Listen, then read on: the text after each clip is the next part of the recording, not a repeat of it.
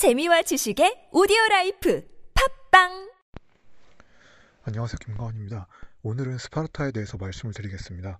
가장 먼저 말씀을 드리고 싶은 거는 어, 사료가 비교적 풍성한 아테네에 비해서 스파르타의 사료는 매우 부족한 편에 속한다는 것입니다.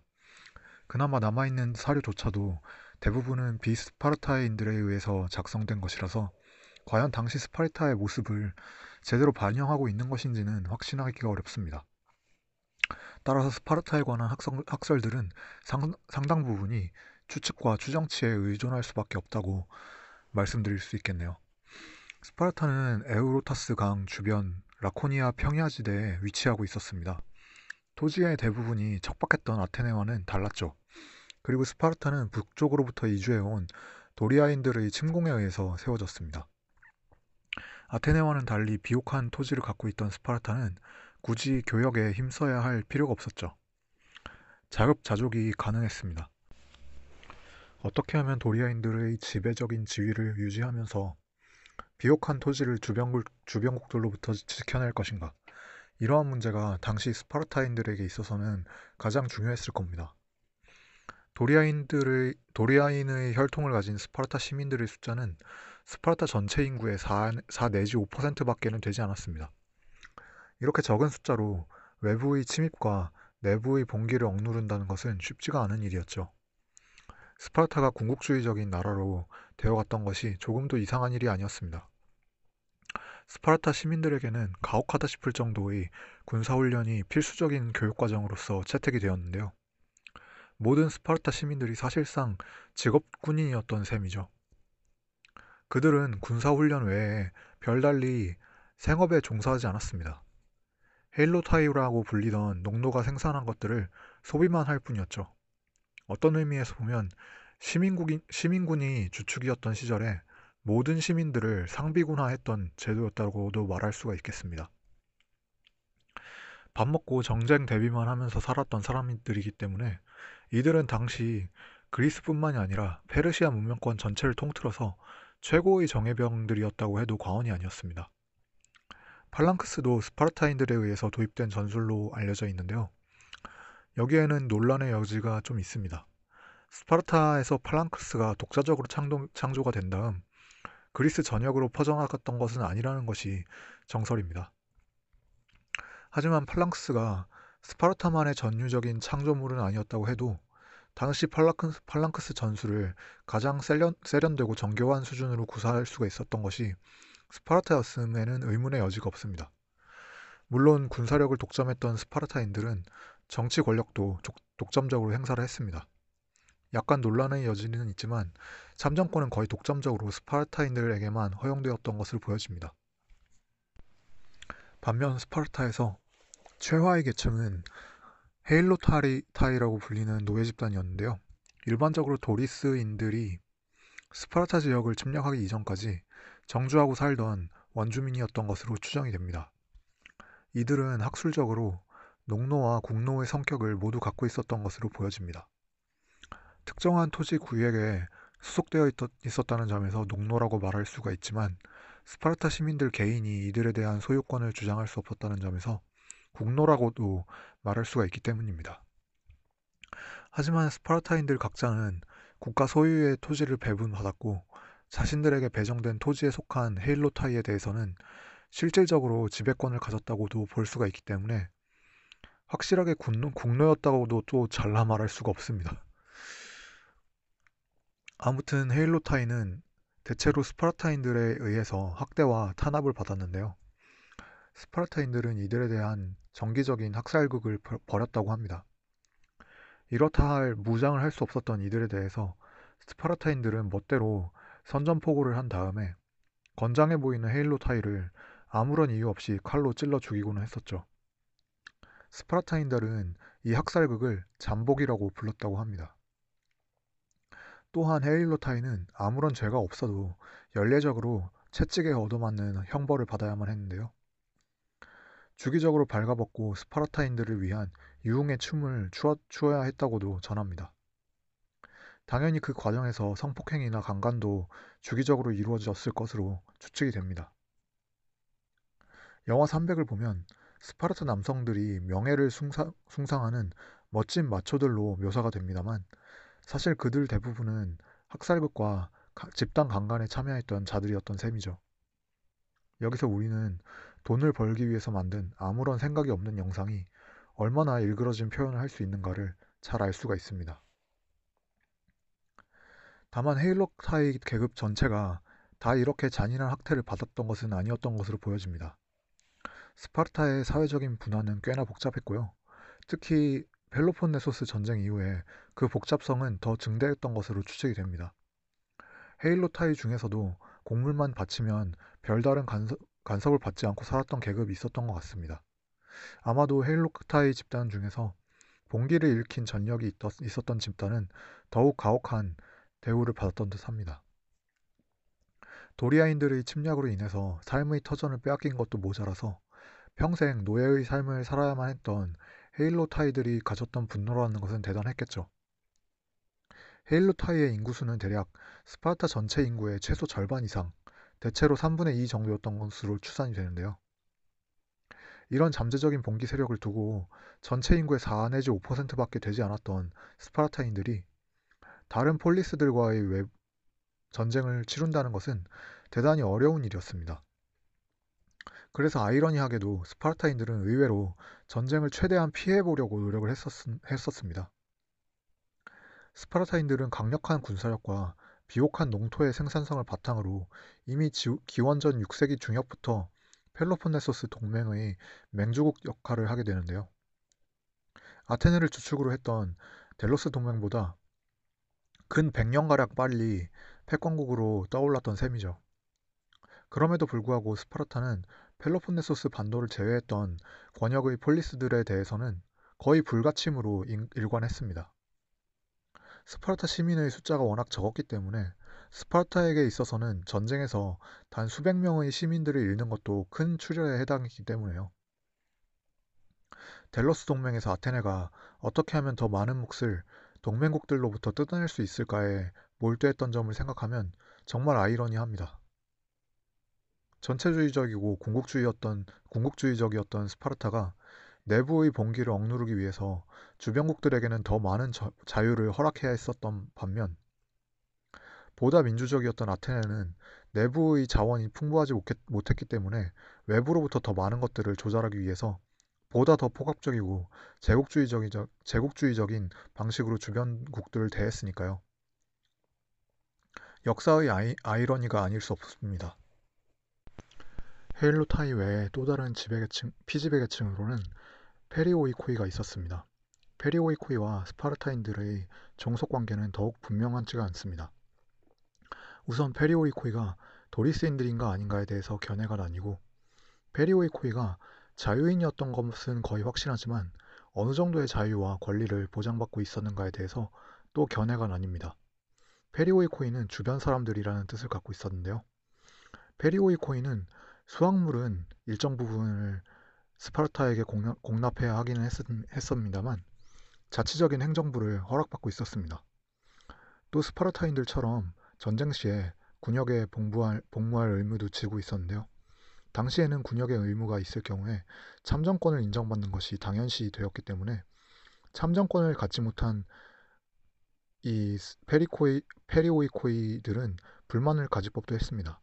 그렇지만 페리오이코이들은 스파르타인들에 대해서 집단적으로 권리를 요구하거나 봉기를 일으키지는 않았던 것 같습니다. 스파르타인들은 헤일로타이의 봉기에 대해서는 철저하게 경계를 하면서도 페리오이코이의 봉기에 대해서는 별로 두려워하지 않았거든요.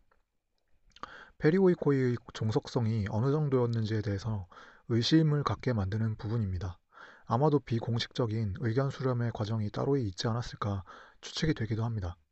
페리오이코이 중에 상당수는 도리아인들이었을 것이라는 학설이 있는데요. 이에 따른다면 스파르타인들 중 일부 빈곤, 빈곤층이 페리오이코이로 격하되었을 가능성이 높습니다. 실제로 스파르타의 군사 교육 과정은 어느 정도 재력이 뒷받침되는 가문의 자제들만이 감당할 수 있을 만큼 비용이 제법 큰 편이었습니다. 그리고 아고게라고 불리는 이 군사 교육 과정을 수료하지 못한 스파르타인들은 시민권을 인정받지 못했죠. 시민권을 발- 박탈당했던 스파르타인들이 페리오이코이로 격하되었다는 주장은 충분히 타당합니다. 만일 그렇다면 페리오이코이가 어째서 같은 도리아 민족의 혈통을 공유하면서도 참정권은 제한당해야만 했었는지, 피지배 계층이었으면서도 행정적 자치와 자유를 왜 공인받을 수가 있었는지, 또 참- 참정권이 제한당하는 상황에서도 페리오이코이가 왜 군역을 외면하지 않았는지가 모두 설명이 됩니다. 당시에 피를 흘림으로써 국가를 지키는 일은 시민의 의무이자 권리이자 명예였고, 비록 페리오이코이가 페리오이코이로 격하되긴 했지만 스파르타인들과 함께 군역을 이행함으로써 사회적인 명예만큼은 잃지 않으려고 했었던 것일 가능성이 높습니다. 스파르타인들이 얼마나 명예를 중시했는가는 여러 사서들에서 중복적으로 찾아볼 수가 있습니다. 시민들의 숫자가 적었기 때문에 스파르타는 유사시를 대비해서 여성들도 잠재적인 군사력이 될 수 있도록 훈련시켜야만 했습니다. 이것도 굉장히 역설적인데요. 그렇다 보니 참정권을 제외한 모든 부분에서 스파르타 여성들은 남성들과 거의 대등한 수준의 자유와 권한을 누릴 수가 있었습니다. 당시 그리스의 대부분 폴리스들에서 여성들의 인권은 무시되었고 사실상 거의 격리 생활을 했어야 했습니다. 그에 비하면 스파르타 여성들은 자유롭게 집 안과 밖을 출입할 수 있었던 것은 물론이었고 소유권을 가지고 있었으며 전쟁 시 남편이 소집될 경우에 그 가문 전체에 소유권을 좌우할 권한도 주어졌던 것으로 추측이 됩니다. 당시로서는 당, 다른 폴리스들과 비교도 될 수 없는 수준으로 여성의 권리가 보장되었었던 것이죠. 예를 들어서 아테네 여성들은 교육 수준도 나, 낮았고 12살이나 13살 정도 되면 대체로 아버지가 정해주는 남편에게 시집을 가서 바로 아이를 낳곤 했습니다. 당시의 열악한 의료 수준에서 발육이 덜 된 여성이 아이를 낳는다는 것은 신체에 대단히 부담, 부담을 주는 일이었고 아테네 여성들의 평균 수명은 35세가 채 되지 못했던 것으로 추정이 됩니다. 그에 비해서 스파르타 여성들은 글을 읽고 쓸 줄 알았고 계산을 할 줄 알았습니다. 또 강한 군대를 육성하기 위해 되도록이면 강, 건강한 아이들을 낳, 낳아야 됐기 때문에 스파르타 여성들은 10대 후반이나 20대 초반에 결혼을 하고 아이를 낳았습니다. 교육 수준이나 평균 수명이나 사회적인 권리 등 거의 모든 부분에서 스파르타 여성들은 아테네 여성들에 비해 더 나은 삶의 질을 누리고 있었죠. 오늘날 많은 사람들은 아테네를 스파르타보다 더 높이 평가하는 경향이 있습니다. 물론 저 또한 굳이 부흥호를, 부등호를 붙여야만 한다면 아테네 쪽에 손을 들어주, 들어주고 싶기는 합니다. 하지만 간과해서는 안 되는 것이 스파르타는 아테네의 짧은, 짧은 황금기를 제외하면 거의 항상 그리스의 강국으로서 존속해왔다는 사실입니다.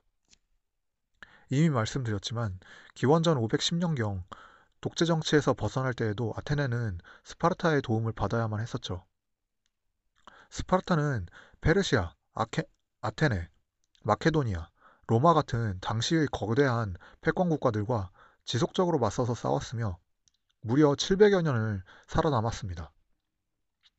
만일 아테네의 직접 민주정보다 후진적이고 미개한 제도를 가졌다면 그것이 가능했을까요?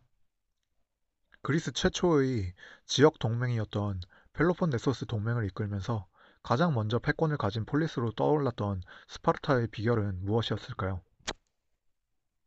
가장 먼저 스파르타는 전제주의 국가가 아니었음을 주목해야 할 것 같습니다.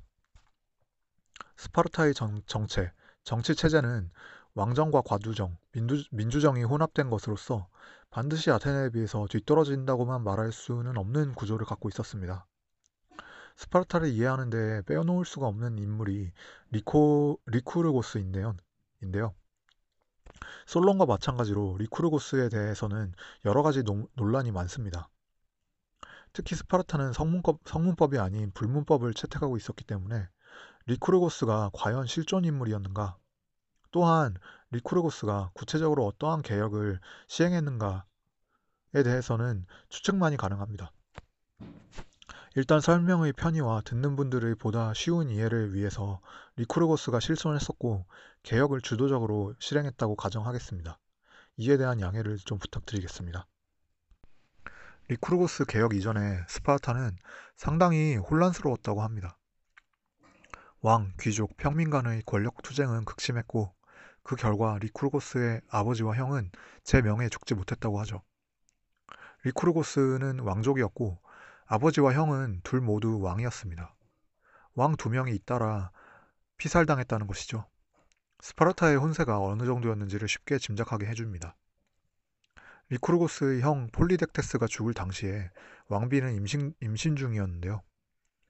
리쿠르고스가 야심가였다면 왕위를 찬탈할 수도 있었을 텐데 그렇게 하지 않았다고 합니다. 그는 조카가 태어나기를 기다려서 왕위를 잇게 한 다음 왕위를 찬탈할 생각이 없음을 증명하기 위해서 고향인 스파르타를 제 발로 떠났다고 합니다. 아테네, 크레타를 거쳐 이집트까지 세상을 두루두루 돌아다녔던 그는 조, 조카가 장성한 이후에야 스파르타로 돌아왔죠. 그가 환대를 받았던 것은 당연했습니다. 조카인 카릴라우스 왕의 후원을 등에 업은 그는 개혁을 추진했다고 합니다. 그러나 그 과정이 결코 쉽지는 않았습니다. 사서에 의하면 그는 모든 스파르타인들이 자유와 평등이 조화된 사회에서 살 수 있도록 개혁을 실시했으며 그 과정에서 많은 원한을 샀고 심지어 대낮에 린치를 당하기도 했다고 전합니다.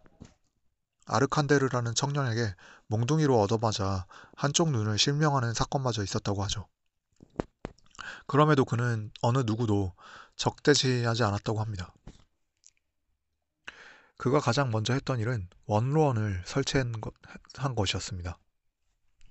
60세 이상의 스파르타인들 중에서 민회에서 선출한 28명을 종신직으로 원로원 의원에 임명을 했죠. 두 명의 왕을 포함해서 30을, 30인으로 구성되었던 원로회의에서는 형사소송과 민회에 상정할 안건은 담당했었다고 합니다. 원로원의 도입으로 인해서 왕권은 크게 약화가 되었죠. 왕이 두, 명, 두 명이라는 사실만으로도 왕권은 나뉘어지는데 거기에 28명의 원로 의원을 추가, 추가함으로써 서로를 견제하도록 한 것입니다. 물론 원로원이 리쿠르고스에 의해서 만들어진 것이 아니라 씨족 집단에서 쉽게 찾아볼 수가 있는 장로 회의체이며 리쿠르고스 개혁 이전부터 있었을 것이라고 주장을 하는 학설도 있습니다. 리쿠르고스는 최종 결정권은 민회에게 주었습니다. 상원은 민회의 안건만을 상정할 수 있었을 뿐이었죠. 투표는 모든 시민들이 참여해서 이루어졌고 모든 법률은 민회를 거쳐야만 비로소 효력이 인정되었다고 합니다. 하지만 실질적으로 스파르타 민회는 권력의 중심이 되지 못했었는데요. 첫 번째 이유는 발언권에 제약이 있었기 때문입니다. 민회에서의 발언권은 대부분 왕이나 원로원 의원들에게 우선적으로 돌아갔었고 대다수 스파르타 시민들은 수동적으로 그 의견을 받아들이기만 했던 것으로 추측이 됩니다. 또한 민회에서 창성된 민회에 상정되는 안건들은 이미 원로원 의견을 거, 의결을 거친 사항, 사항이기 때문에 민회에서 왕과 원로 의원들이 다양한 의견과 선택지를 제시했던 경우도 매우 드물었을 겁니다. 스파르타 민회의 기능이 제한적이었던 두 번째 이유는 표결이 비밀 투표가 아닌 구두 표결로 이루어졌기 때문입니다. 아테네 민회는 도편을 통해서 투표를 하는 원시적이기는 했지만 어느 정도 비밀이 보장되었던 투표 방식을 택했지만 스파르타는 공개된 장소에서 함성으로 표결을 하는 방식을 택했습니다. 따라서 불만이 있더라도 민회에서 그 불만을 특정한 개인이 표출할 방도는 사실상 없었던 것이나 마찬가지였죠. 스파르타 민회는 이미 원로 회의에서 결정이 되었던 사안을 시민들에게 통보하고 형식적인 동의를 받는 절차에 불과했습니다. 하지만 귀족들, 귀족들에 대한 견제 장치가 아예 없었던 것은 아니었습니다. 마지막 견제 장치로서 5인 감독관 제도가 있었는데요. 에포르라고 불렸던 이 감독관들은 비록 연임이 될, 연임이 될 수는 없었지만 민회에서 연례적으로 선출되어서 원로회의와 민회를 주관했으며 시민, 생활과 국가 전반의 일들을 감찰하는 역할을 맡았다고 합니다. 이 다섯 명의 감독관들은 스파르타의 두 왕이 서약을 진실되게 이행을 한다면 왕들을 보호하겠다고 맹세해야 했었는데요. 이것은 다른 말로는 왕들이 서약을 저버릴 경우에 오인 감독관, 감독관들에 의해서 처벌될 수가 있다는 뜻과도 같았습니다. 실제로 왕이 전쟁을 위해서 병사들을 끌고 떠나, 떠날 경우 다섯 명 중 두 명은 왕을 호위, 수행하는 동시에 감독을 했다고 합니다. 이들은 심지어 왕들에 대한 형사 재판, 재판권마저 갖고 있었는데요. 그러나 정확하게 에포르들들이 어느 정도에 겨, 해당하는 권력을 갖고 있었는지, 그러한 권력을 실제로 행사를 할 수가 있었는지, 또한 그러한 권력의 시대적인 변천은 어떠했는지에 대해서는 거의 알려진 바가 없습니다. 스파르타는 불문법을 택하고 있었기 때문에 명확하게 이런 부분, 이런 부분에 대해서 밝히기가 어렵습니다. 대략 이렇게 정치적인 구조를 개혁했던 리코르고스의 눈은 경제적인 문제도 바라보고 있었습니다. 그는 사회 불안이 권력 투쟁과 빈부 격차에서 비롯된다고 보았던 모양입니다. 맞는 말이죠. 현대에도 사회 불안의 기전에는 거의 항상 기득권층의 부패와 과도한 빈부격차가 있으니까요. 상호 경제가 경, 상호 경제 장치로 정치 제도를 일신했던 그는 경제 제도의 개혁에도 착수를 했습니다. 스파르타는 농경 국가이므로 빈부격차의 해소는 농지의 평, 평등한 분배로서 해결하는 것이 가장 좋다고 그는 생각했었던 모양입니다. 물론 그 실천은 결코 쉽지가 않았었죠. 귀족들에게 희생이 요구되었습니다. 리쿠르고스는 왕족이었음에도 왕권을 반납했고 귀족들에게서는 금권을 빼앗았던 것이죠. 그렇게 본다면 대낮에 린치를 당했던 것도 어찌 보면 당연한 일이었다고 말할 수가 있겠습니다. 귀족들에게서 농지를 빼앗아서 평지들의, 평민들에게 골고루 나누어 주었던 그는 거기서 멈추지 않았습니다. 화폐도 개혁을 했었죠. 모든 금화와 은화를 없애고 철화를 유통시켰다고 사서는 전하고 있습니다.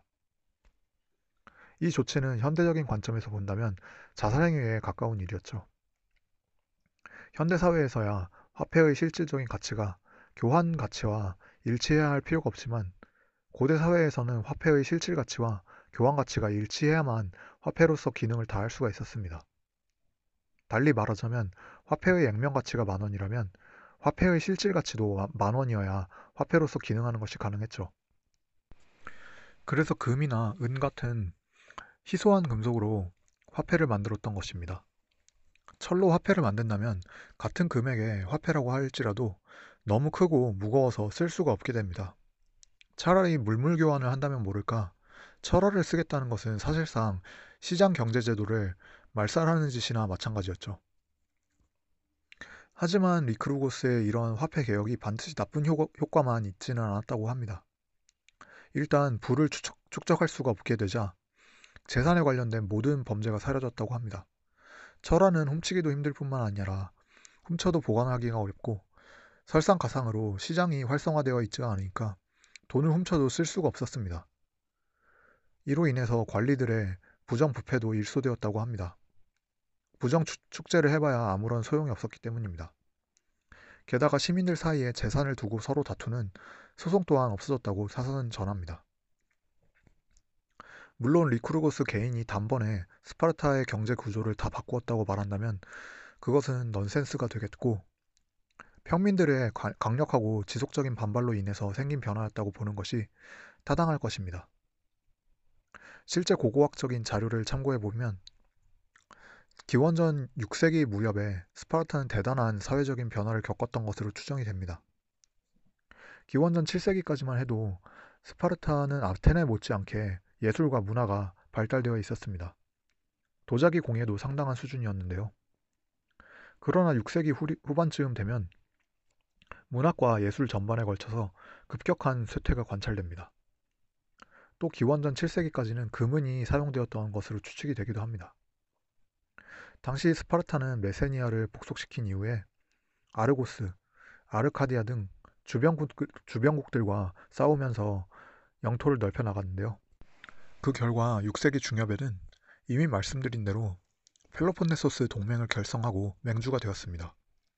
추측을 해보건대 그러한 과정에서 평민들이 경, 전쟁에 기여를 하는 몫이 커졌고 그에 비례해서 그들 자신의 권리를 강하게 주장했던 것 같습니다.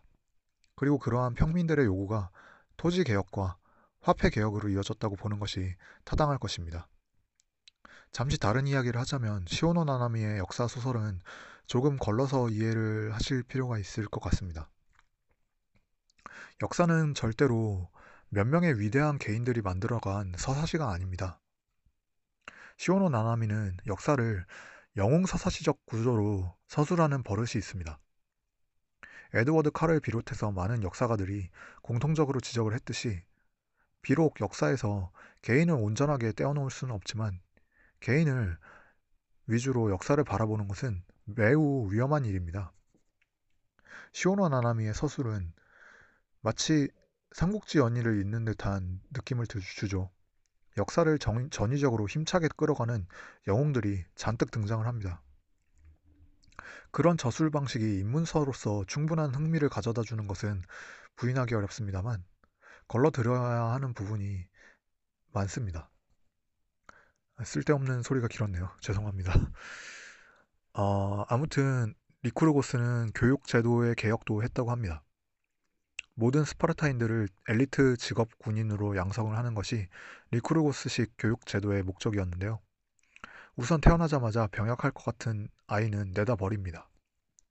이 과정에서 부모는 슬픔을 표시해서는 안 되었다고 합니다.